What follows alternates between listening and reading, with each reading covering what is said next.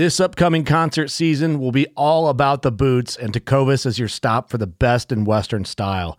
Tecovas has seasonal and limited edition offerings this spring and summer, including men's and women's boots, apparel, hats, bags, and more. All Tecovas boots are made by hand in a time-honored tradition with timeless styles that are always on trend. And Tecovas has first wear comfort with little to no break-in period. It's hard to find this level of comfort paired with this level of style. Stop by your local Tecovas store, have a complimentary drink or two, that's W C B style, and shop new styles. The smell of fresh leather and friendly staff are at your service. Many stores even have leather custom branding to make your boots truly personalized, and with regular live music and events, there's no in-store experience like it. If you can't make it into a store, just visit tecovas dot com, that's T E C O V A S dot com. They offer free shipping on all boots, as well as free returns and exchanges, and ship right to your door. Go to tecovas dot com and find your new favorite pair of boots today. Fishing like a local isn't just about catching fish. It's about connecting with the environment and the people who call it home. It's about hearing the stories and traditions that have been passed down for generations and sharing unforgettable moments with the people you meet along the way. Fishing like a local is having an experience that stays with you forever. And with Fishing Booker, you can experience it too, no matter where you are.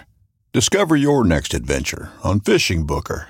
Elk Shape Podcast number eleven with me, Dan, the fitness man, Staten. What's up, y'all? Today we are bringing on Sitka Gear's Dave Brinker. We are absolutely not going to talk about Sitka Gear, unfortunately, if that's what you wanted to hear about.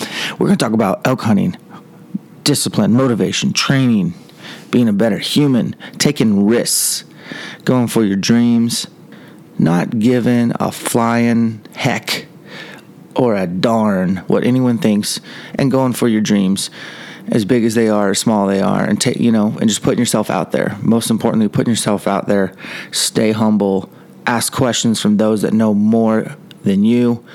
And I'm not even talking elk hunting on that kind of stuff. We talked about him going to Nashville to record an album, but the same principles apply. If you're new to elk hunting, you're gonna, the more humble you can be and the better your attitude, and you're willing to work hard and ask lots of questions and learn the ropes, you're gonna be successful. So really enjoyed having Dave on. He's got a young family like I do. He works his tail off. And he's a good dude. He's good people. He's originally from Oregon. He's got that Pacific Northwest blood in him. And I just, I love talking to him today. Enjoy the show. Elk Shape Podcast number eleven with me, Dan Staten. Today, talking with a good buddy of mine. He's in the industry. Uh, David Brinker with Sitka Gear. David, how are you? Doing good, man. Happy to be on here with you. Yeah, man, thanks for taking time out of your busy life to just, uh, as you say, bro out for a little bit. I'll take ownership over that one. I like it, man. So twenty eighteen, how's it going so far? twenty eighteen, I've spent most of my twenty eighteen thus far staring out the windows of airplanes going to uh, shows. That's kind of the, in that when you work in the industry, you're January through um, the beginning of March into February, you You go to a lot of shows, which has been awesome because you get to see a lot of friends and and uh, people you look up to.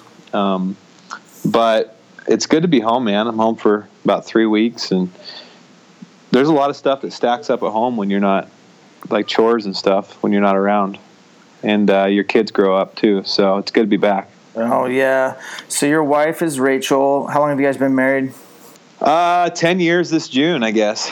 It's kind of crazy. Weird. A decade. One decade. And you guys have made some babies. How many of those do you have? We have three kids, um, six, five, three, and uh, yeah, man. I think I think that's it. Wow. And so traveling sucks. I mean, I think it's easier to travel than it is to stay home with three kids.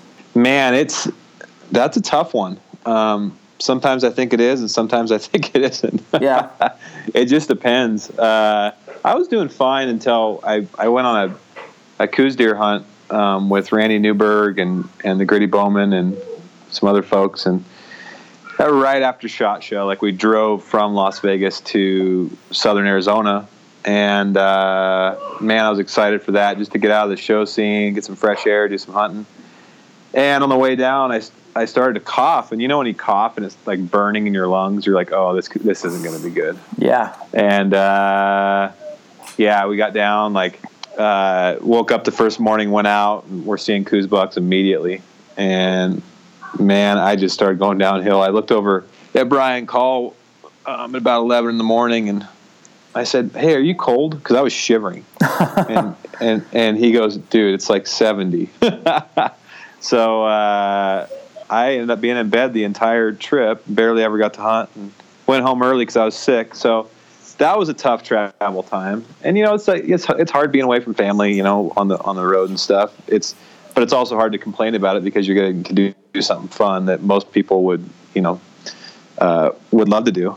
But yeah, it's hard. But being at home's definitely probably harder. Um, my wife puts up with a lot to stay home with the kids when I'm gone, and uh, so when I'm here, I try to relieve some of that. That's awesome. I don't do a very good job though. I kind of screw it up more when I come home, to be honest with you, because she she gets the processes down pat, and then I come in and ruin all of them. Yeah, that sounds super familiar. And uh, you know, once September's over, I roll in and, oh man, I screw up bedtimes, and everyone's got a routine dialed, and you're just dad, you know, you just want to have fun with the kids and screw everything up. I get it. Um, well, that's brutal. Are you better now? You're not sick anymore? I got over it. Yeah, no, we're good. Pretty rested now, actually. It took about a week and a half, but feeling pretty good. Uh, starting starting to shoot more and get excited for elk season. Yeah, that's what we're going to definitely dig into is elk. Um, so when you're hunting coos deer, cows deer, however you want to call it, with Randy Newberg and Brian Call, two good, two two really good dudes. I actually haven't really ever met Randy, but I can just tell you solid. Tell us some fun stuff like that you would never see or hear about, because those guys are pretty pretty transparent with everything they do. But uh, what's like sharing a camp with them like? Anything funny or just out of the ordinary or just uh, you know, idiosyncrasies that you kind of like, oh, with those two? Uh, yeah, they're, I mean, yeah, they're both great guys. Um, very transparent. I mean, Brian's got his iPhone pointed at your face most of the day with Insta stories and stuff. So you gotta, you gotta get, you gotta be over that fear if you're going out with Brian, um, because that's how, you know, that's his life. Yeah. Um, I'd say the coolest thing, a couple things. Um, the first thing, being with Randy or guys like Randy. I, I'm just constantly picking his brain on issues like uh, current events and conservation, um, because the guy is a million miles deep in knowledge. I mean, he he's unbelievable. I don't even know where he learned all these things, other than he's he's just that's how he spends his life, I guess. Um, so I, I I'm usually have like we just get into hot topics, you know, gun control, public lands, uh, wolves, grizzly bear delisting, any any hot topic we I dig into with them, because I find myself trying to develop my own opinions in these things. Um, in a I try to obviously because I'm a you know I work for Sitka and we have stances on most of the issues, but I also like you know I just try to dig in as deep as I can with everybody that I can imagine on both sides of the issue. And um, Randy and I tend to be the most aligned out of most people I know. So I, that's a plus, man. You spend time in camp with him, you come back, and you're like, man, I'm I am knowledgeable on that now. Like I could, I could debate anybody on it. Um, that's awesome. And then with with uh, Brian's always a hoot, because he is, like I said, pretty much lives a unfiltered life through his social media and his podcast. So. If you if you're going to be hunting with him, be be ready. Like it's all, it's uh, you know, every minute, every day is on Insta stories. Oh gosh, he, he's he's he's really fun to hunt with. We have some great conversations too. He's he's just really good at pulling things out of you, you know. So yeah. we get we get deep, and you know, obviously we talk about hunting and stuff, but we also dig into a lot of life stuff and marriage and kids and all kinds of stuff. All the stuff you talk about around the fire, or. Uh, Probably when you're out hunting, you should be concentrating on hunting, but you tend to get we, when you're behind the spotting scope, you start talking about stuff, and it's fun, man. I, I anybody that can anybody that can get out with those guys, I would highly recommend. Good group of people. Yeah. Now, as far as like Randy Newberg, to me, he seems like nearly impossible to ha- to hate, as far as, like, you know, Brian gets his fair share of, you know, whatever. I see comments on Instagram, people, there's haters, probably jealous, but Newberg, I mean, I think he might be impossible to hate. Does he have any, like, frenem- frenemies or just idiots that post anything negative? Or because he seems pretty impossible to hate. Oh, man. I yeah, he does. He gets a lot of hate, actually. Um, he and I don't – it always is astonishing to me because he is impossible to hate. Um, he is a, one of the best guys in the industry that I've ever met. Yes. Um, just, just in terms of – I'm not talking about hunting stuff. Like, just as a human, he's a good guy. He'd do anything for you. Yeah. Um, but he, he gets hated on. Yeah, you're right. I mean, we all know social media. It's, it's most of the time it's jealousy. Um, mm-hmm. And uh, it's obvious that it is. So I think most of the time he just disregards. In fact, he told me on the Arizona trip, so I always ask him about it because, you know, the the, li- the little hate that I've got, um, it, it drives me crazy. And I, I always, I'm always curious how people like that handle it and how, what they do with it. Um, and he said, you know, the older I get, I just delete it. I used to engage in it, but he's like, it's just such a waste of my time. I delete it, unfollow, you know. you know, block them from my account. It's just not worth my time unless it's a valid debate. Then he debates it. That's and, cool. You know, sometimes, you know, they just disagree, agree to disagree, but that's, that's productive. Yeah. I think it's so. just, it's, it's just the random hate. Um, I remember when I was hunting with him on a backpack hunt for mule deer in Nevada here a couple of years ago. And, uh, four or five years ago. And we were in, all the way back. We're six or seven miles back in the backcountry, and we had a little cell service. So he called his wife, and I was sitting next to him when he did it. I just overheard what they were talking about. Right at the same time when we were hunting, he had launched a, a T V episode where they killed a wolf. Oh, yeah. And uh, his wife was telling him about all the death threats that they were getting on their platforms while he was in Nevada hunting. And when he got off that call, I'm like, you're getting, you're literally getting death threats right now? And he's like, yeah. Yeah, people are giving me death threats because – uh you know, he didn't kill the wolf. Uh, um, Matt Clyde on his T V show killed the wolf. Um, I'm like, how do you even deal with that? Like, that would really bug me and make me mad. Um, and he, you know, he's like, it's part of the deal. If you have any level of exposure, and especially when you have a strong opinion most of the time, like he does on, on really controversial issues like wolf hunting, people are going to come at you. You have a big X on you. So he handles it really well. And Brian does too. Brian engages, I think, more with it. Um, it really productive. If you were following his hunt last week in Texas with the new Garmin site, um, the uh, that basically ranges for you and like gives you a red dot and all those things. Um, highly, highly advanced technologically. Um, very controversial, and uh, he was engaging with some debate on his Instagram account and sharing it, and it ended really friendly, and it was like they agreed to disagree, and it was great, you know. Yeah, so I legit. think he uh, Brian takes it more head on, and Randy's probably just getting to a point where he's like, you know what, if the, here's my opinion, like it or not, here's what it is. Yeah. That's awesome. I think, yeah, the older we all get, we'll just care less and less about what people think, which is, I think, awesome, and it's part of the maturation process. um And those two dudes, I'm jealous. I mean, I'd love to share camp with both those guys. I got nothing but respect for both of them, and they do a bang-up job for the industry and, and hunting in general. Um, so when it comes to elk and, and for your kind of elk hunting portfolio, does is there just certain dates that are blacked out for Montana? What's your elk hunting? I mean, how do you kind of set up your season? Oh, man, it's stressful in the in hunting terms.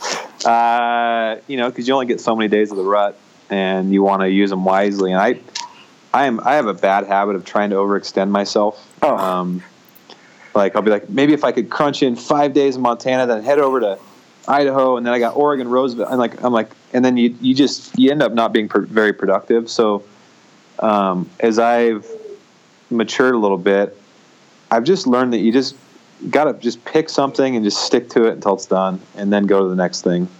So usually I run around with my head cut off. I'll do – because the problem with Bozeman, where I live, is there's really good elk hunting within an, an hour of town, a lot of it, in every direction.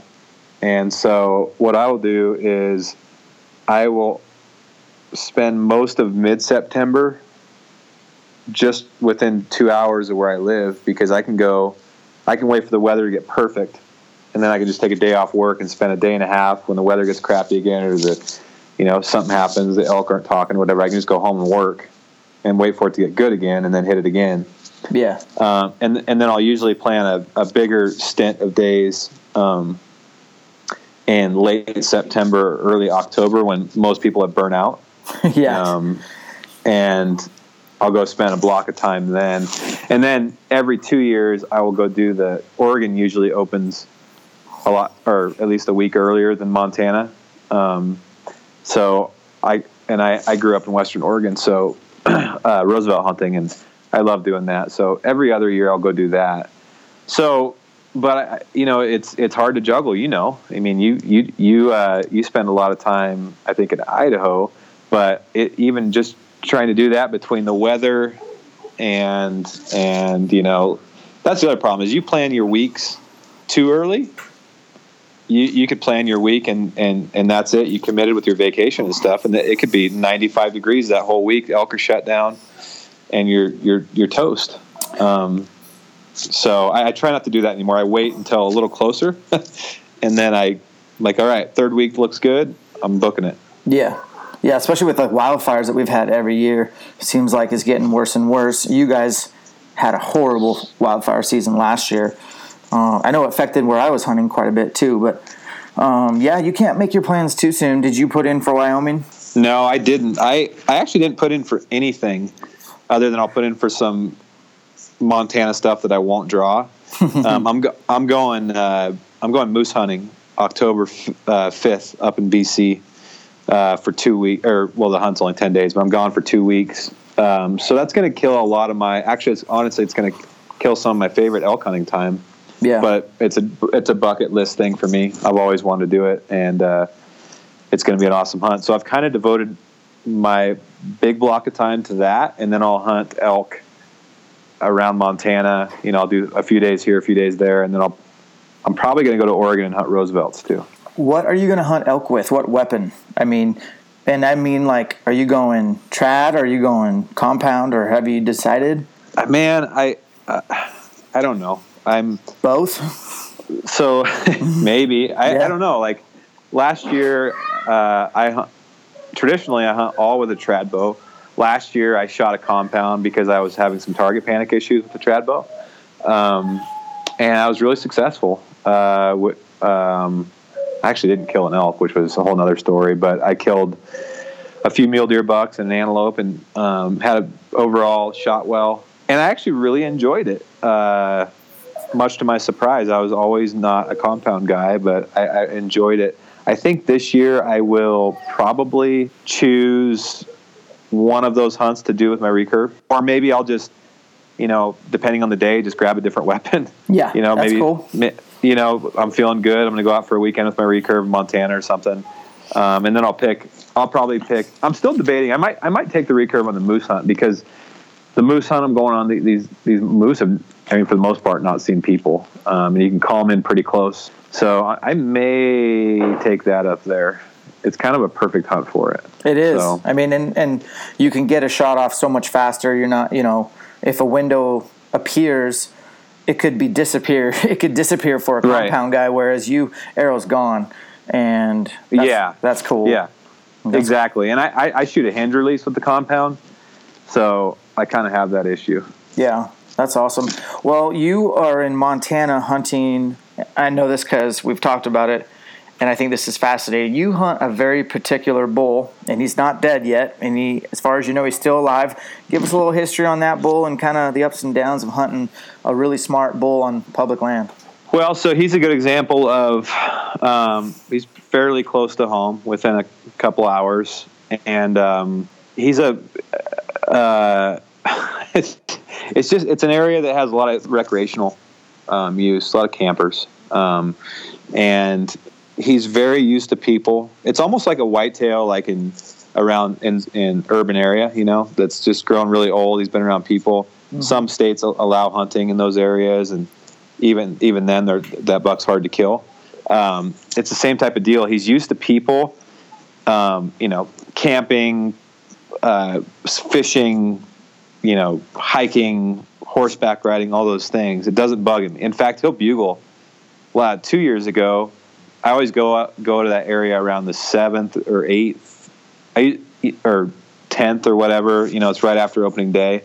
It's not good on the weekends. There's too many people camping and stuff. But and two years ago, I got him to answer me on the, I don't know, let's just call it the ninth or the tenth for conversation's sake. But um, right before dark, and there was actually kids playing with their dog down below me about one hundred yards. And I was I bugled over them, and he answered me on the other side of the canyon from them, right over their right like, like they were literally yelling at their dog and throwing sticks and stuff. But the moment you go over there to try to get him to do more, he'll shut up and disappear. Yeah, he just he has a knack for it. But he has made some mistakes. The problem where he lives is it's really thick and there's a lot of blowdown. And he doesn't come out, like he won't come in even in a shooting lane very often. I've only had him come in a shooting lane one time, tw- oh wait, one, two, twice out of the twelve or so interactions I've had within bow range with him. And uh, both times he evaded the actual, my actual like shot lane. Like he was in the, like macro in the shooting lane, but he wasn't actually in the perfect spot for me to shoot him. Like the, the one time he walked, he was thirty-seven yards. He walked into the shooting lane, but then he went, there was a dip there that I couldn't see, like a hole. So when he walked in the shooting lane, all I could see was the top of its back and his horns. He walked through that hole and then came out of it right out of my shooting lane. Mm-hmm. And then uh, I had him at twelve yards one evening oh. where I could hear him breathing. Like, he, he was feet from my shooting lane, and he stopped right before it. Couldn't see anything. I called him in. That was one of the only times I've ever called him in. And he couldn't see another animal, so he started to walk off, and he walked through the shooting lane again at thirty-eight. But I wasn't – it just was too fast. I didn't have time to get an arrow off. But he's – he's the funny thing about him is he's he's uh, totally predictable. Like, I can get on him almost every time I go there. Like, he – every morning, almost every evening. Um, in the morning, you know, in the dark, you can I can get within a few hundred yards of him just listening to him. And then when it gets to legal shooting light, good luck keeping up with him. And he has like, uh, you know, fifty different escape routes and bedding areas that are impossible to navigate. And so I have, I have a friend who's an incredible elk hunter, and he always laughs. He's like, man, why don't you just kill that thing? I'm like, dude, it's just not that easy, bro. Yeah. Like, I, you know, last year I had him at twenty-one yards with his rear end in a clear shooting lane, but nothing else. And then he turned and walked straight away from me with no shot. And then he got my wind um, and left the country, and I never saw him again. But, uh, yeah, man, he's that. That's what keeps you back, though. I, I don't know why I keep going there. Because, honestly, I know it is way easier elk to kill, other than it's kind of a thing now where it's like, I'm going to do it. Yep. And when I when I do it, it's going to be awesome. Well, you know, you you besides elk, you hunt those mountain whitetails. Those things are the same type of deal. Well, my I just got all these questions. I'm, I'm, this stuff excites me because I have I got a couple bulls just like this. So my first question is is does the wind swirl like a mother where he lives? Or oh, it's the worst. I he lives in an area. It's it's almost like a he lives in an area where uh, it's almost like golf ball dimples, where there's like little like uh, pot like potholes in the timber mm-hmm. that are full of blowdown. Yep. Um, and and like really sharp knife ridges and stuff. So basically, the wind just bounces around in there. Yeah. Like you can. He always walks into the bedding areas, obviously with wind in his nose, just like every other elk. But once he gets in there, there's no consistency to it. So I think that's why he gets so cagey in there, obviously, because he he loses his nose. So he won't come into a call. He won't. He won't make very many – and plus, oh, to add to the complexity, the, this is an area that doesn't allow um, many cows to be killed. So I think the – and he usually has like two or three, and I think it's the same ones every year. Yeah. And they are literally impossible. Honestly, if they they weren't there, I would have probably killed them by now. But they are the worst. They they know my every move. Yeah. Because there's only, there's only so many trails I can approach it on. Like it's just – there's only so many ways because it's so bad, you mm-hmm. know? Yes. So like, I, let's just say, let's say I have like a half a dozen or ten spots I can come in at them at. They know all of them. They, and they, they know just about the time that a human would be doing those because we have legal shooting hours, right? Yeah. So they kind of have me figured out, and there's not a lot I can do about it other than just hope maybe for one moment of one day they forget about it. Now, the time that you did call him in, I believe to twelve yards, what what call sequence or, or what kind of what happened there? Uh, dude, I was it was it was the most unexpected thing I maybe have ever had happen with him.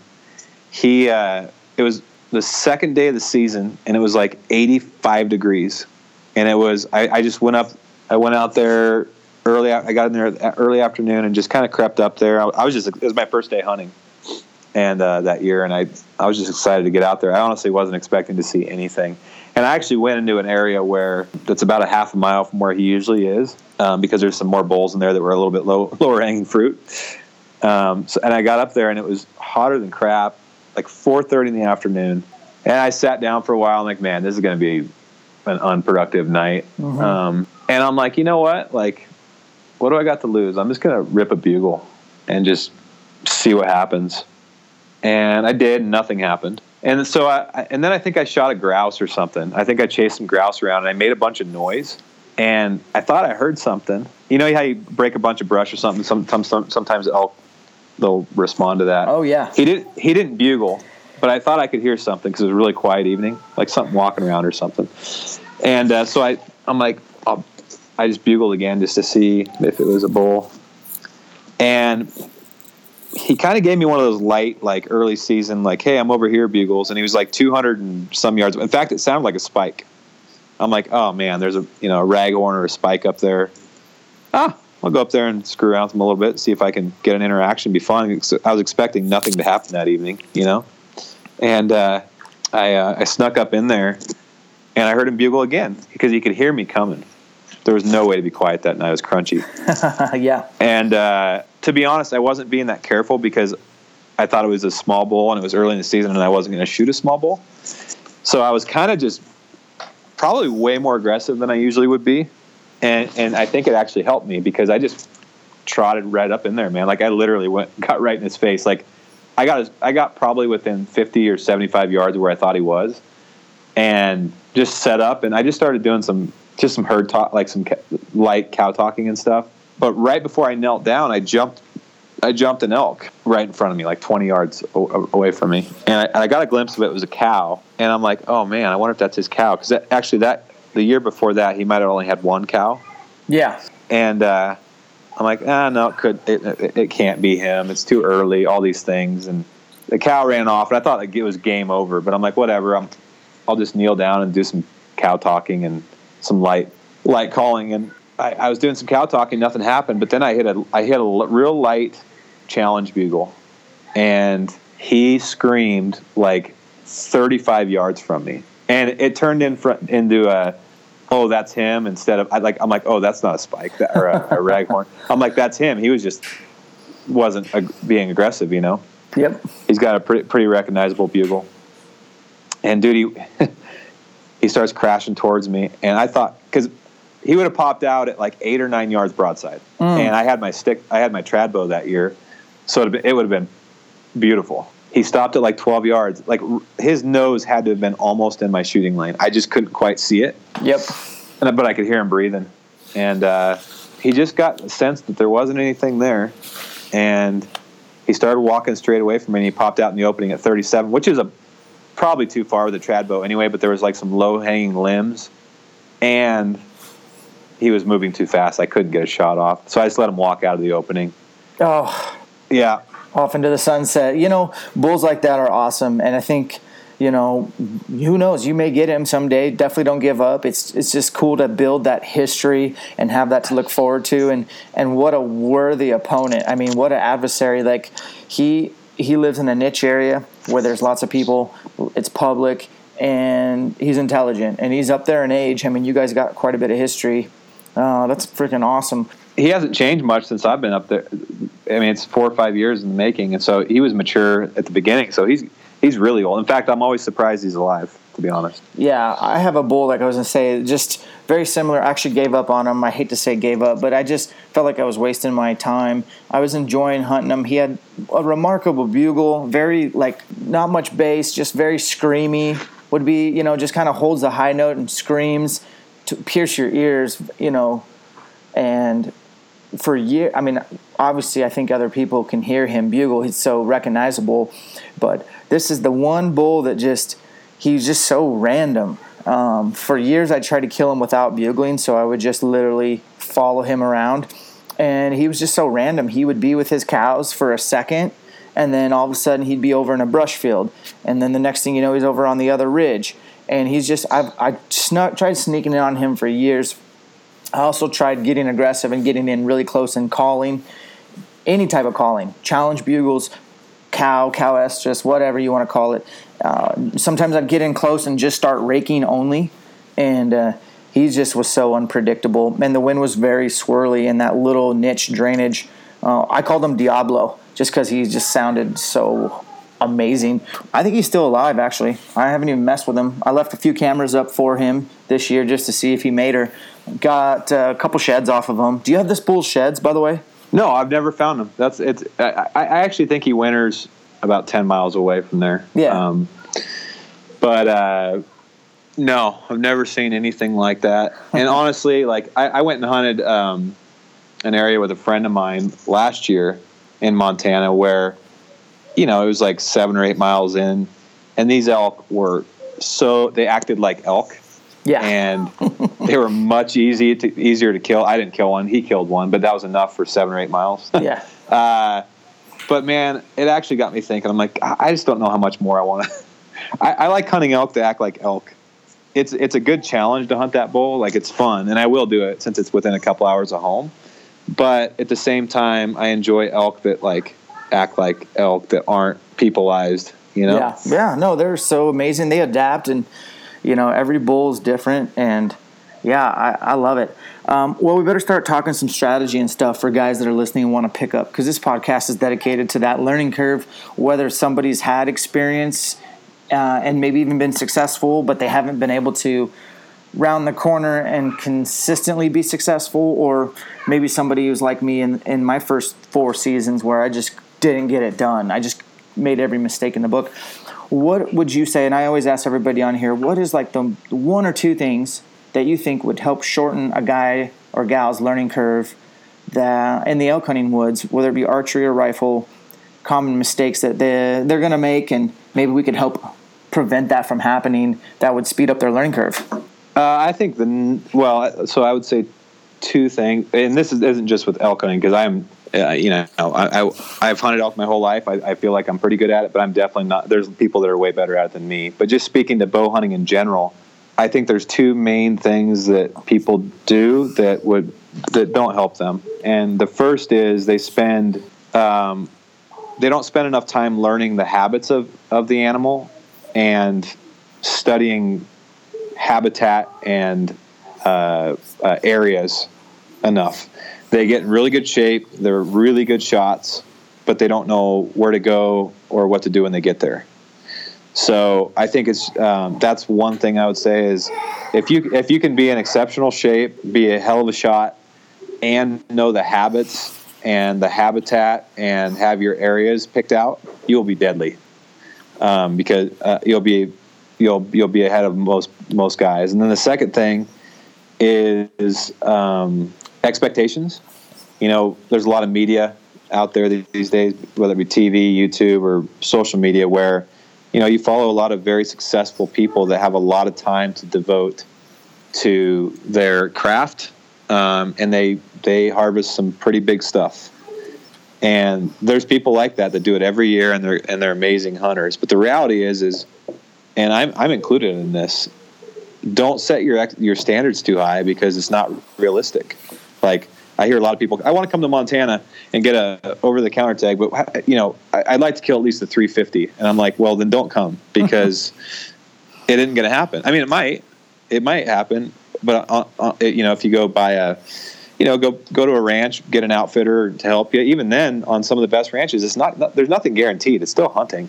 But on definitely on public land, and if you're going to come out and do it yourself, it's just, you know, just maybe maybe change your goal to, I'm going to come out and, you know, when it feels right, I'm going to shoot. Like if it's if it's you know if if the encounter feels good, or you know if if you do set your goal as a score, you know, I'd say probably a more realistic goal on public land would be, you know, I don't know, I'm not going to say a number. Let's just say, you know, a mature bull or a you know. Uh, two seventy or two and above or whatever, you know, I just, but whatever that is, your goal, your standard for yourself, just, just if you want to harvest something, set it realistically. If you do really want to just kill a trophy bull and you're okay, you know, not killing one for several seasons, then that's also awesome. Like I have nothing against that, but I think a lot of people come out to the West and they're, they're just because they've seen a lot of T V, they think that three eighty bulls live around every corner, or one one one eighty-five mule deer, or whatever, you know, one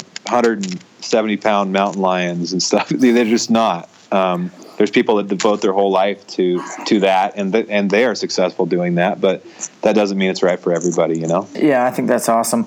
Well, when it comes to learning the habitat, learning the behavior of the animals, and you don't live in that state and you want to come to that state, what is it? Where would someone start? I mean, to become an ecologist or biologist and learn elk behavior? Are we talking just elk general behavior, or are we talking elk behavior based on certain terrain features? Um, can you expand on that? Yeah, sure. Uh, I, I honestly, I think it's just experience. Yes. With hunt, hunting the animals, and then paying attention to, it's almost like learning. Like every time I get back to the truck, I've been hunting elk for my whole life. I'm thirty-seven, so I guess legal age in Oregon's twelve, so however many years that is, twenty-five years. Yeah. Um, but I was going out with my dad way before that, and still almost every time I get back to the truck, I'm like beating my head on the steering wheel because I learned so many lessons. Like you have to constantly reevaluate what you're doing, and also watch pe- people that are very successful, you know, and what they're doing, and be constantly improving your strategy. And not everybody's strategy is the same. I don't have the same strategy as you. You don't have the same strategy as Corey Jacobson or anybody. It's like, but I think um, being out with elk or elk, deer, or whatever you're hunting, and you're the more times you can um, just be out there and be open to learning new things and trying new strategies and making mistakes, the better hunter you're going to be. Yeah, you know, and to expand on what you're saying, I think if you if you were going to do it the the way that it would probably make the most sense for me and my lens would be have a three-year plan and hunt the same area the next three years and make sure it's over the counter. You can get your hands on that tag. And, you know, the first year, maybe you're just going to work cover country and try to develop some elk areas where, you know, the elk are hanging consistently, where some different herds are. And then you start learning the terrain features, which way the wind generally prevails, when those thermals switch, and start learning your access points, where the best place is to set up your spike camp, base camp, or if it's the backpack hunt, which I always recommend, things like that. And then the next year, you know, maybe you leave cameras out all year and come back and, you know, help develop the plan. But I think if you're going to approach the elk hunting learning curve and you've, you just haven't punched your tag yet or haven't elk hunted yet, maybe have a three-year plan and you just go back to the same area. And, man, I feel like that's so much more important than just trying to draw some really cool tag.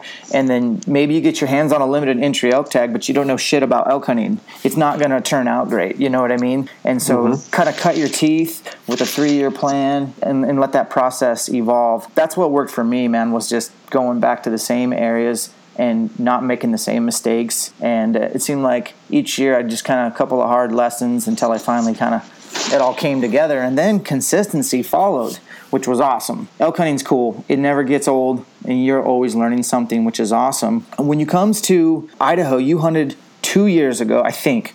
Two years ago, you took an awesome bull on public land with a rifle tag. And yeah.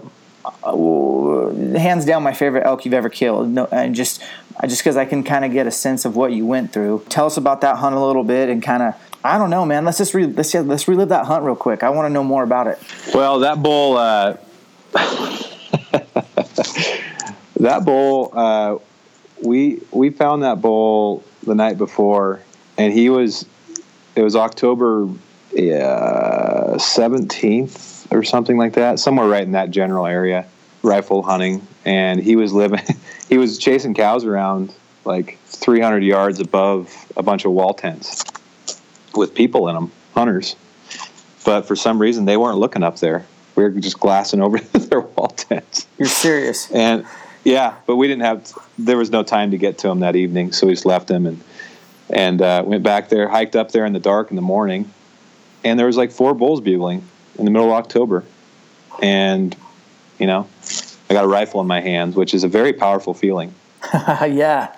And he, uh, he, uh, anyways, um, and the, when we drove by the wall, this was a good example of like, it's just a different mentality, right? Like if, if I know, if I know, I'm, I don't care how early I have to get up to beat people, but even when I'm archery hunting and I, I try to, like I, I've, I've found in the last few years, I did, for a long time I didn't do this, but the last few years, if you just get up an hour earlier than you want to and just start your day, you will, you will beat ninety-five percent of people to your area. Like if you just hike in there in the dark and get within hearing distance of the bulls bugling and just sit down until it's, you know, all it's, it's legal shooting light, you're ahead of most people. Most people leave their truck at daylight. And rifle hunting, it seems like most people don't leave their truck until after daylight. Or wow. if they, that, that's what I, at least what I've seen. I'm not a, really a rifle hunter, but mm-hmm. anyways, that day, the, you know, the, these people, I don't even think they were awake um, when we started hiking. And we were, we got on the bulls at daylight. There's four bulls bugling and all over this side hill. And I could have shot a five point and a spike and all these things, but I kept hearing this growler, like in, in the middle of the, this big thicket. And I could see cows running in and out of there. So I knew he was rutting, obviously. And so just sat there for like two hours watching all these elk at like three hundred yards. And uh, he popped out and he was right at the end of my shooting range because, again, I'm not the uh, expert rifle hunter. Um, but uh, he stood there long enough to where I'm like, you know what? I can make this shot. And and uh, I he stopped and, man, I it was one shot and just dumped him. He didn't move an inch. And he ended up being, for that area, that's a he was a great bull. But yeah, man, that was just a good example. Again, well, I was right in your alley, man. Like, you, you work really hard physically. Not, I don't even remotely come in the ballpark of what you do, but I try to stay in pretty good shape. And um, I'm not too concerned about climbing fifteen hundred feet before anybody else wakes up to be in position, you know? Yeah. And uh, that was a, that, that bull was a benefit of that. So that's, that was, that was that. That was that story. What about, dude, you, you shot, enough about me, you shot two bulls last year, didn't you? Or was that the year before? Um, let's see, no, last year I killed one bull. I passed on a lot. This is my first year of really trying to kill one particular bull. Um, so I got a meat bull, gosh. I actually shot a herd bull on the seventh, and I hit him really high, passed through. I thought I smoked him. Ended up almost getting like two or three more shots once I picked up the blood trail hours later, but ended up bumping him, and he took his cows and left, and uh, he was fine, but I was super bummed. I mean, I blew a thirty-two-yard shot. Um, it was really steep angle in the thick alders of Idaho. I should have probably used my twenty-yard pin. Um, so that sucked because that was like September seventh, second day for Idaho, and it was just like the most amazing bugle fest where it was just me and him, no other satellites. He had all his cows, and he had a lot of cows. And I just bugled from the top of the mountain, and he was in the bottom, and he'd answer every bugle. Now, he wouldn't leave his cows, but he just waited for me to come down the mountain. I bet I bugled back and forth twenty different times with him until finally I literally was just walking in the alders right at him until where I finally got a window. And uh, lost that bull. He lived. I was super bummed. Just blew it, man, and it happens to the best of us and the worst of us. So um kind of picked, yeah. my, picked myself up off the ground, and uh, then we had that weather hit. I think you guys got it too, where we just kind of had that five or six day stretch of rain and snow.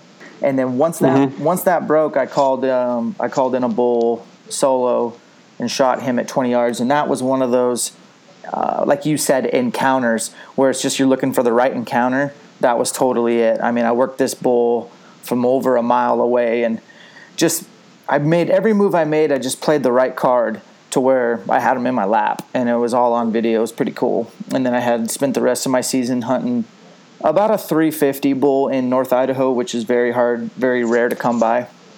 and just um, I'll just fast forward. I got to eleven yards from this bull, could hear him breathing. He didn't know I was there. I had the wind, thermals were jamming down.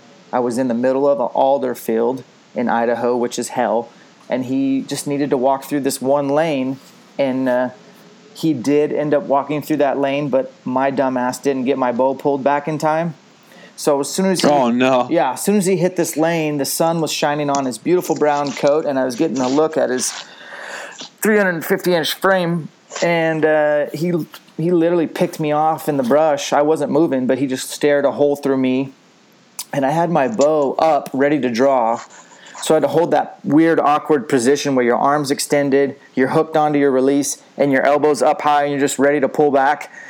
And then as soon as he turned his head after a minute stare down to look the other way, I pulled back, and he could hear the the bow or the motion of the bow getting pulled back, and he just bolted. So that was heartbreaking because that was about eight or eight days of trying to get to that position, and I just didn't get my bow pulled back in time. Oh man, I didn't think he was going to come through that lane, but he did. But it was, I mean, to me, that was almost, that made my whole season, just getting that close and seeing him. I don't know if anyone's ever even been that close to him before. Um, so no, the year before I killed like three bulls. I had killed two in Idaho and one in Arizona, uh, late season.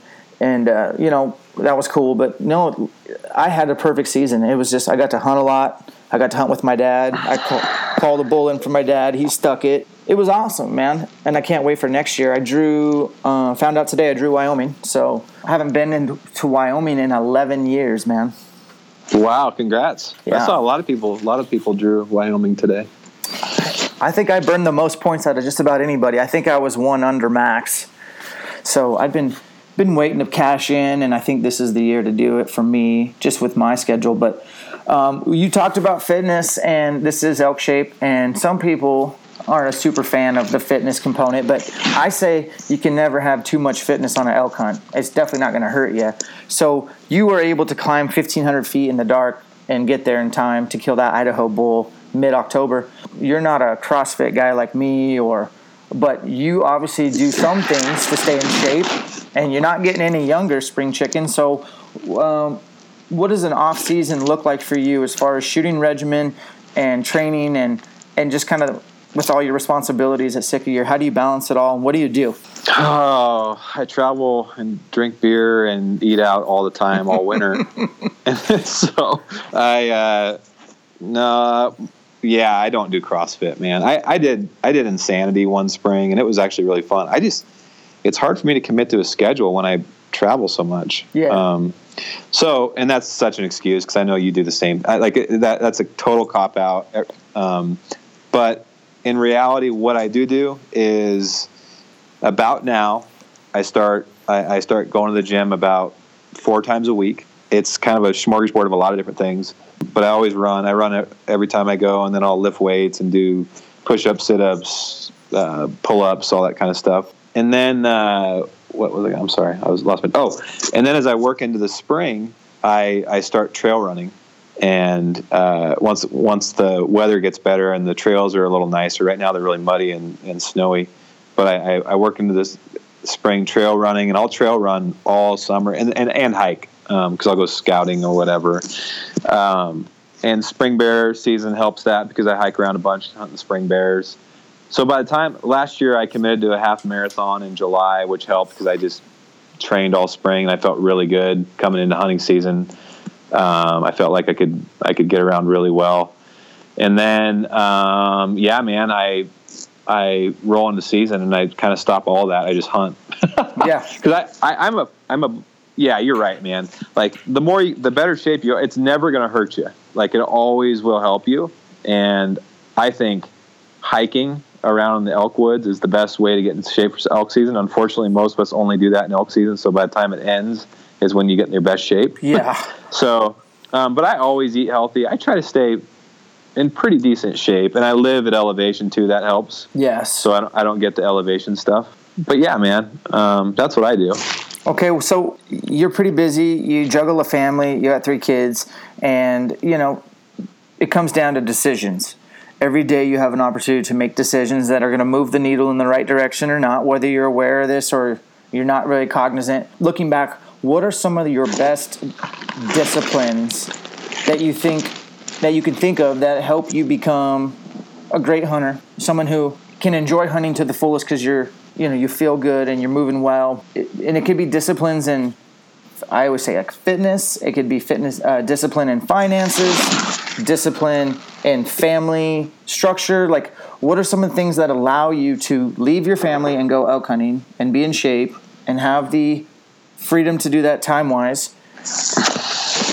Anything, advice for people out there? Because this podcast is about getting people out there, and I'm still in Jocko, man. Discipline is freedom. You'll have more time and more autonomy in your schedule to hunt if that's what you want to do. What are those disciplines for David Brinker? Oh man, I don't, I don't know that I'm very disciplined at all, Dan. You're um, fired. You're, you're fired. uh, I guess I, I don't know. I, I I'm married to a, a very, very understanding wife that that understands that September and October are really special to me, and it allows me the freedom to go out and do those things. I, I was, my dad was always made it a priority to get me out in the woods. Like that was like he, I I missed so many days of school, man. Like I used to go. It was awesome. Like my teachers did not get it, but my dad's like, you know what? You'll learn more in a day in the woods with me than you will in a, um, in a day of school. Amen. So, um, which I and I believe that, and I think because of that, I all I fight for my time. I like I'm pretty protective over it. It's you know, I, I don't. Unless it's a very close family member, I don't go to weddings in September or October. I don't family reunions, anything like that. Like it's just, it's kind of my selfish time. Um, and I think everybody should have that because that's sort of your, your spiritual, it's your time to like be one with yourself and kind of disconnect from, from all the stuff that we all have to deal with from day to day. But I'm also a firm believer that you have to fight for that time and you have to prioritize it other because other people won't for you. So, you know, if it's vacation time, it's like, you know what, I get two weeks vacation a year. My my one week is I'm going elk hunting, by God. And if anybody has a problem with that, then look at my taillights leaving September tenth, you know, like, so I think it's a combination of having a, a, a, a supportive family and also just making it a priority. Absolutely. I think that's awesome to hear you say that because, you know, I, I, my wife has looked at me like crazy when I was like, uh, no, I'm not going to your brother's wedding. I'm going elk hunting. That's in September. Or no, you know, it just took a lot of time for her to figure out that I'm willing to say no to almost anything in September just because it's a fight and it's so finite. I mean, how many Septembers do you get in your lifetime? There, right, exactly. You know, and it's hard for people I, to understand that that don't hunt. I mean, it, it's just tough. Well, it, it is, um, but I get in debates with pe- people about. I, I've had to fight for it my whole life. You know, it's the whole. It's man, I wish I could do that. That whole that comment that you'll yeah. get. Um, yeah. And and I, I I really don't like that comment because I believe that you, if you want something bad enough and you fight for it, you will get it. Yeah. Or. Or you will get something similar. It may not be exactly what you envision. Um, and I just don't think many people actually take that to heart and do it. And and the comments you get are more from insecurity and jealousy than they are from actual reality. And uh, I've made it a priority in my life to, I always wanted a family. I always wanted to be married. I always wanted to hunt, and I always wanted to play music. And that's what I've made priorities in my life. And I've fought. Feels like you got to fight for stuff like that every day. Yeah. But it's just, I guess, I guess what I'm saying is, is no one's going to do it for you. If you want to go elk hunting and you want to learn how to elk hunt, or you want to, whatever it may be in your life, you know, um, it's just something you got to be like, no, in September, I am doing this and that's what I'm doing. And it means a lot to me. And you know, there's twelve, there's eleven other months in the year to do other stuff. That's what I, I'm always like. It's astonished, but people are worried about like your five days in September. You're like, man, there's, could we go do that any other month? Yeah, like, I'm going elk hunting that month.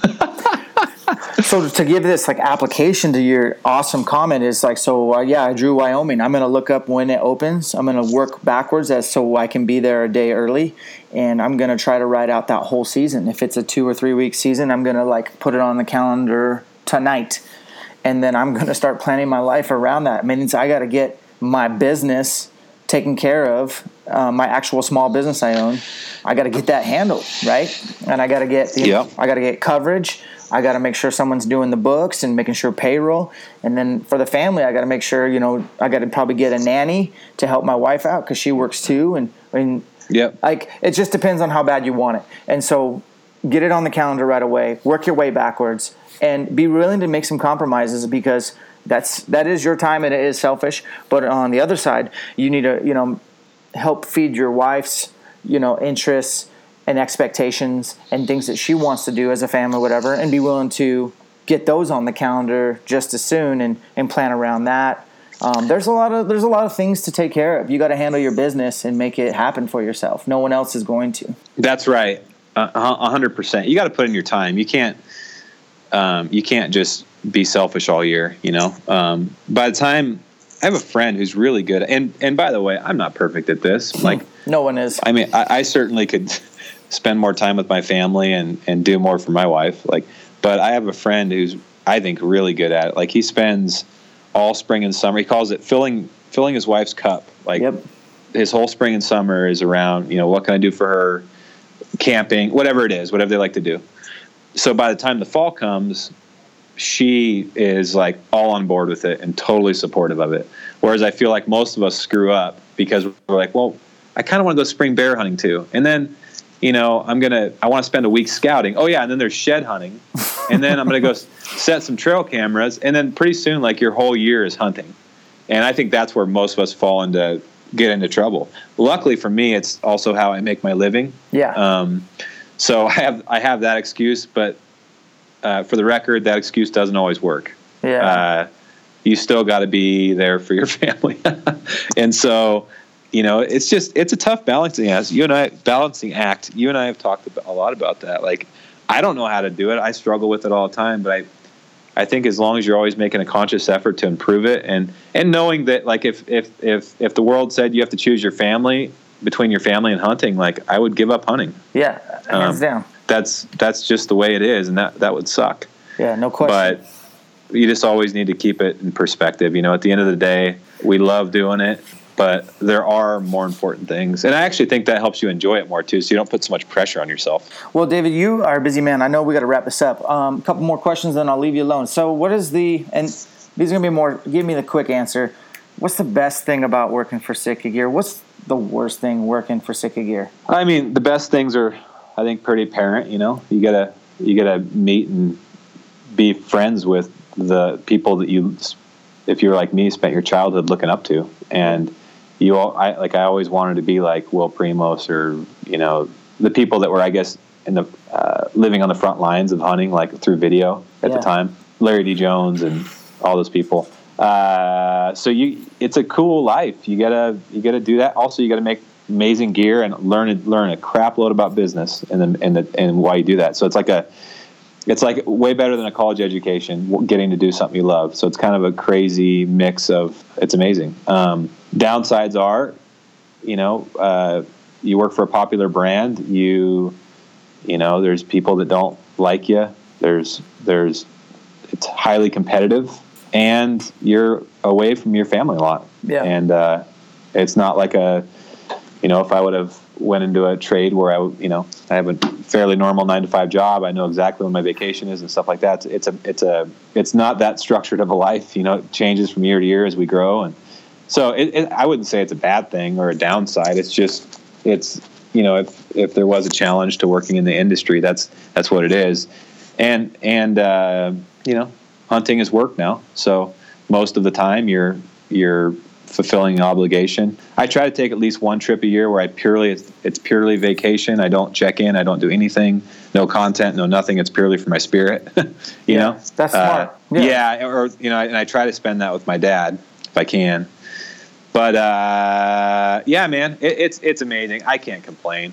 Like it it's it, it was something that I don't know why it happened to me that I get to you know work for an awesome brand and do these things, but it did, and I try to embrace it as much as I can and.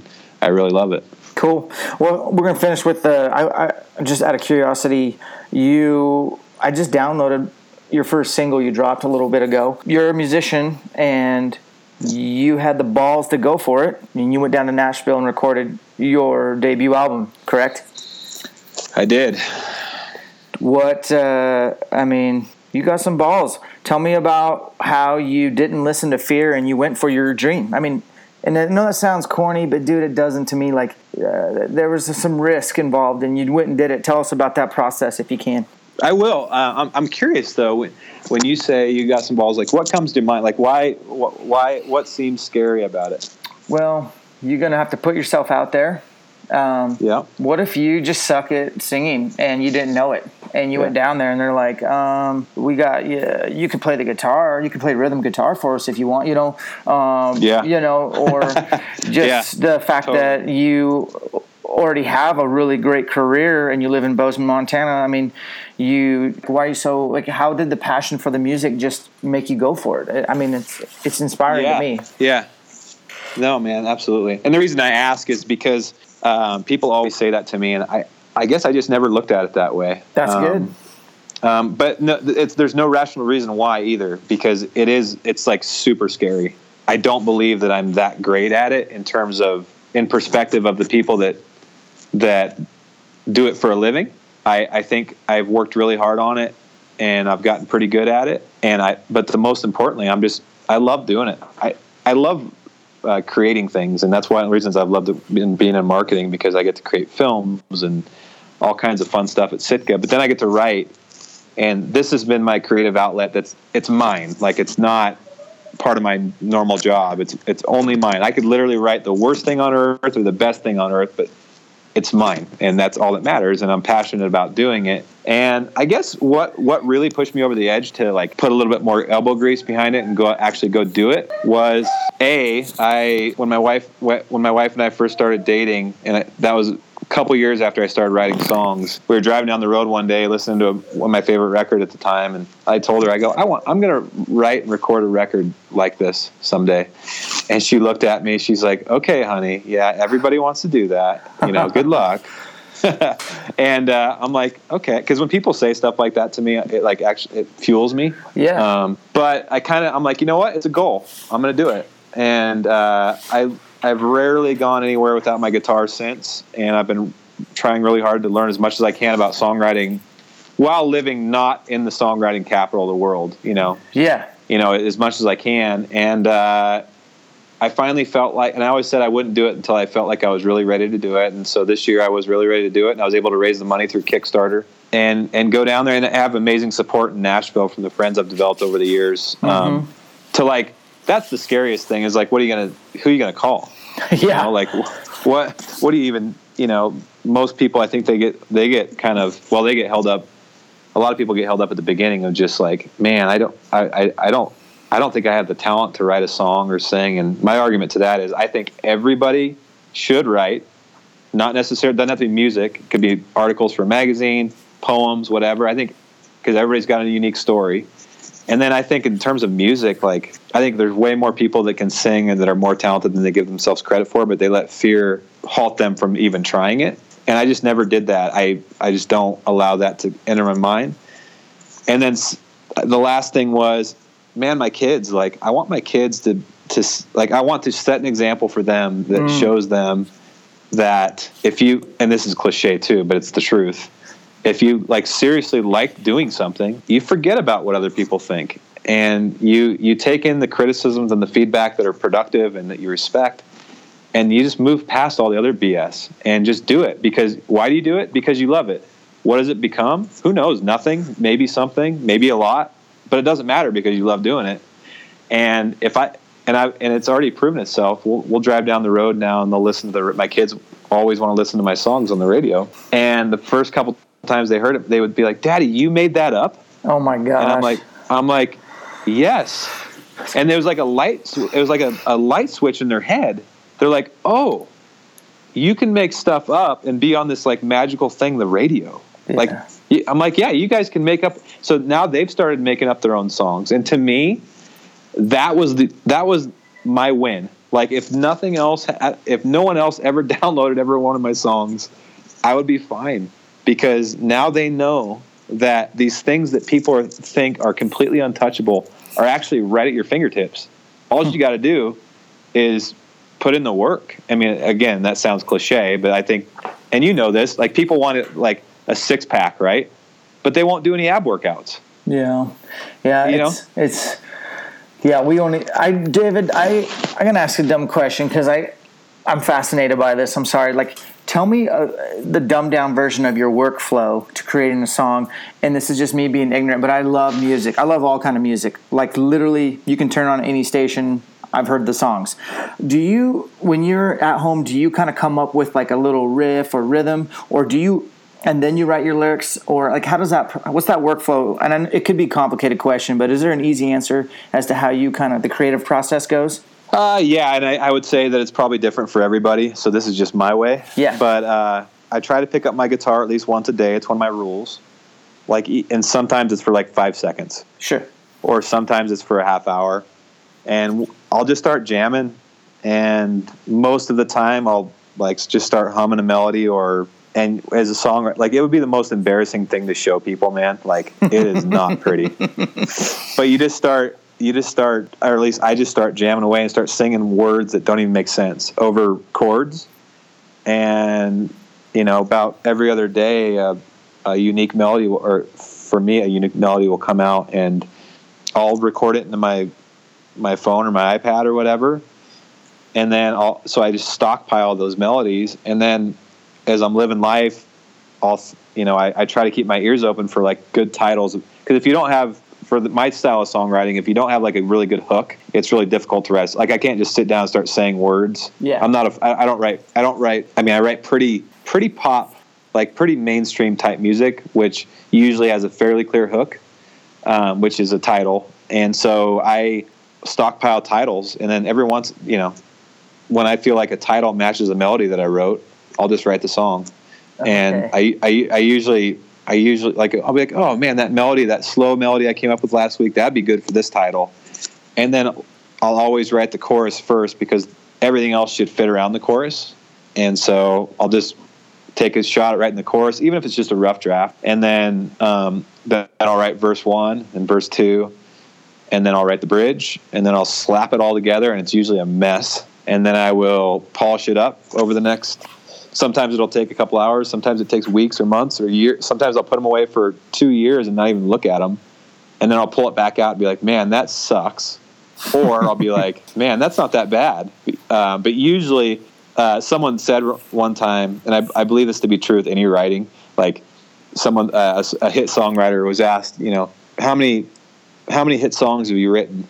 And he, he goes, I've never wrote one hit song, but I've rewritten a bunch. Yeah. And so uh, that's kind of how it is, man. It is so ugly. I've always wanted there to be like a reality show because, but maybe it's too ugly. Like people will be like, man, that's how songs are written? That is terrible. Like that sounds like crap. Well, I think everybody appreciates music. I mean, it brings out emotion and it's awesome. And it can, I mean, music, everyone knows the power of music. It's, it's powerful, but Uh, for me, I love anything behind the scenes, and note that for Sitka Gear. If you guys are making films, Dan loves behind the scenes stuff. You know, uh, I'm a junkie for that stuff, and I I just picture you in Nashville, probably nervous as shit. Your first time, the red light comes on, and you're laying down vocals to your first track, and I just I would love. I mean, I'm, do you have video of that anywhere? I do, I do, and it's dude, that, yeah. I, That was the probably the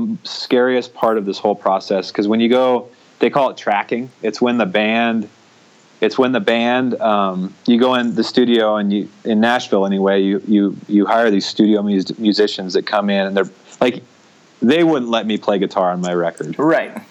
Like I'm not nearly good enough to do that. I mean, I could, but it wouldn't. The the rest of the band would be so frustrated with me by the end of the day. Like it wouldn't be worth it.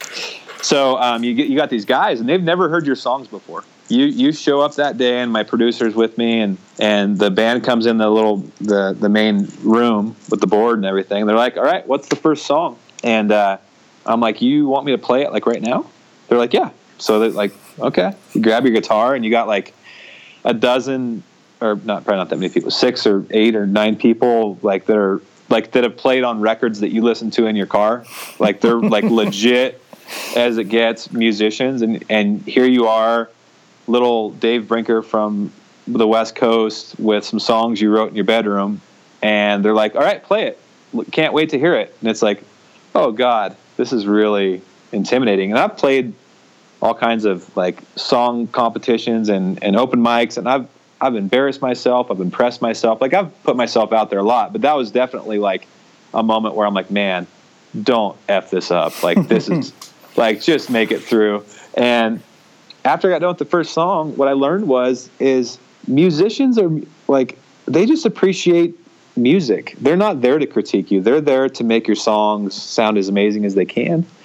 And it made the rest of the day easier, and, and the rest of the week. But on the third day, when you go in to do vocals, because you do all the band stuff first, and I went in the third or fourth day, and you start singing all your songs, and you have an engineer and a producer on the other end of the mic critiquing every note, every t- every everything about your performance. It's nerve-wracking, man. And you're like staring, you're like in a closet, so you're like staring at a bunch of padding on a wall, and you don't know what, what faces they're making, if they're like cringing, if they're, you know, 'cause yeah. every once in a while, every once in a while they'll chime in and say something. That that is a pretty scary experience, but again, like you realize is like, what's the worst thing that's going to happen? The engineer doesn't like my song. Yeah. He's never he's not going to hold it personally against me. It's not for him. It's for for me first, and then whoever decides to be my fan. And so once you get over that, it's it's not a big deal. It's It's it's it's really not, and it actually was a real growth experience for me um, because the first few takes I did not sing well. Oh. I did not. But as I got into the process, man, I, I became a better singer in like three days because they're like, nope, and they're really honest. They don't have time not to be. They're like, nope, you missed those two notes, do them again. Sing them ten times. Nope, you're still not hitting them. Do you want to take a break? Nope, not there yet. You know, it's like, holy mackerel, this is like. And there was a couple spots where it's like, man, I was beating my head against the wall. I couldn't. It just wasn't happening, you know? Yeah. But at the end of the day, it made you better. I'm I'm sure it's no different than, you know, someone trying to, uh, you know, uh, have perfect form on a lift or whatever. You're, it's, you know, it's just learning something. You know, you're not a pro. You're not, you know, as good as the best person in the world at it. So you're always going to be learning. But I think people appreciate is as long as you have the right attitude and you know you're not. You know you're in development. They they want to help you, man. Like this is not. It shouldn't be that scary. But that's that's kind of what I learned. It's awesome. It's a, it's a good platform for me to, you know, country music and hunting fit together well. Yeah, and they do. I, and and and people enjoy it. And it get, also gives me, hopefully in the future, a, a platform to talk and to um, to use it as a platform for more conservation type stuff. And. And kind of meld hunting and music together really well, you know? And yeah. That's kind of what I like doing anyway, so. I love what you said there. You know, you got to have the right attitude, and then you just put yourself out there. And, yeah, it's uncomfortable, but your growth is going to take place. And that, and that's everything from business to family to doping your weapon to being an elk hunter is have the right attitude, be hungry for knowledge, put yourself out there, and you're going to learn and grow. No matter what you do, I really dig that. And man. people, and, and and people, if you have that attitude, people are so apt to want to help you. Yeah. It's it's if I would have walked in that studio that day thinking I was the king of the mountain and like wait yeah wait till you hear these songs. Either like the, I, these should be on the radio. I should get a record deal right now. You know those guys would be like, who is this guy? Like I am not dealing with this guy's attitude. But I was like, you know what, guys, I am scared shitless right now. So. I'm going to play you this song, and, you know, I want you guys to – and they're like, well, what do you want the song to sound like? I'm like, you know what? Like, I have some ideas, but, man, you guys are the experts. You tell me. I'm, like, so open to feedback. Like, if you have that attitude, people want to help you. Yeah, that's cool. Same with elk hunting. I don't know how to elk hunt. I have no idea where to go. I've never killed an elk. Would someone mind taking me? Yeah. Heck, yeah. I would take that person any day. But if someone's like, I want to kill a three eighty bull, I no, I don't like doing this. I, I think I want to do it like this. I've never killed one. I'm like, well – no one's going to want to take you because you, you already think you know too much, you know? Yeah. yeah. So. Yeah, man, I love it. This is good. This And this is why I love podcasting. This is on the eleventh episode. I put myself out there. I was like, I'm just going to do it. Other people are doing it, and but I want to do it too because um, I've known you too, David. I've met you maybe in two thousand eight. I filmed Jonathan Hart in two thousand seven in Kansas, killed his first whitetail, and I think I met you somewhere right thereafter. But how many times have I had an hour and change to just talk to you and nobody else. You know what I mean? Yeah. And it's so thankful for podcasting. If this doesn't blow up, that's fine. I am so digging just the amount of time I get to get to know somebody for an hour, which is good for me to sit down and, and just interact with people that, you know, I respect and, and enjoy their company. So, dude, thanks for coming on today. It's been awesome. I feel like we covered some good stuff. Yeah, man. Absolutely. No, I appreciate you having me on. And, and uh, yeah, man, keep it up. I'm excited to tune in and listen to the rest of the episodes. That's cool. Well, um, we'll probably wrap it up. I know you're busy, but thanks for making time. Um, anything else you want to drop on where can people can follow you on basically your social and your music? Yeah, you can follow me. Just Dave Brinker. Um, on Instagram um, and Facebook, and the music's out there on Spotify and iTunes and iHeart and everywhere you listen to music, so you can check it out. There's a couple songs out right now, and the rest of the record will come out later this spring. That'd be cool to check out. Yeah, I did download one.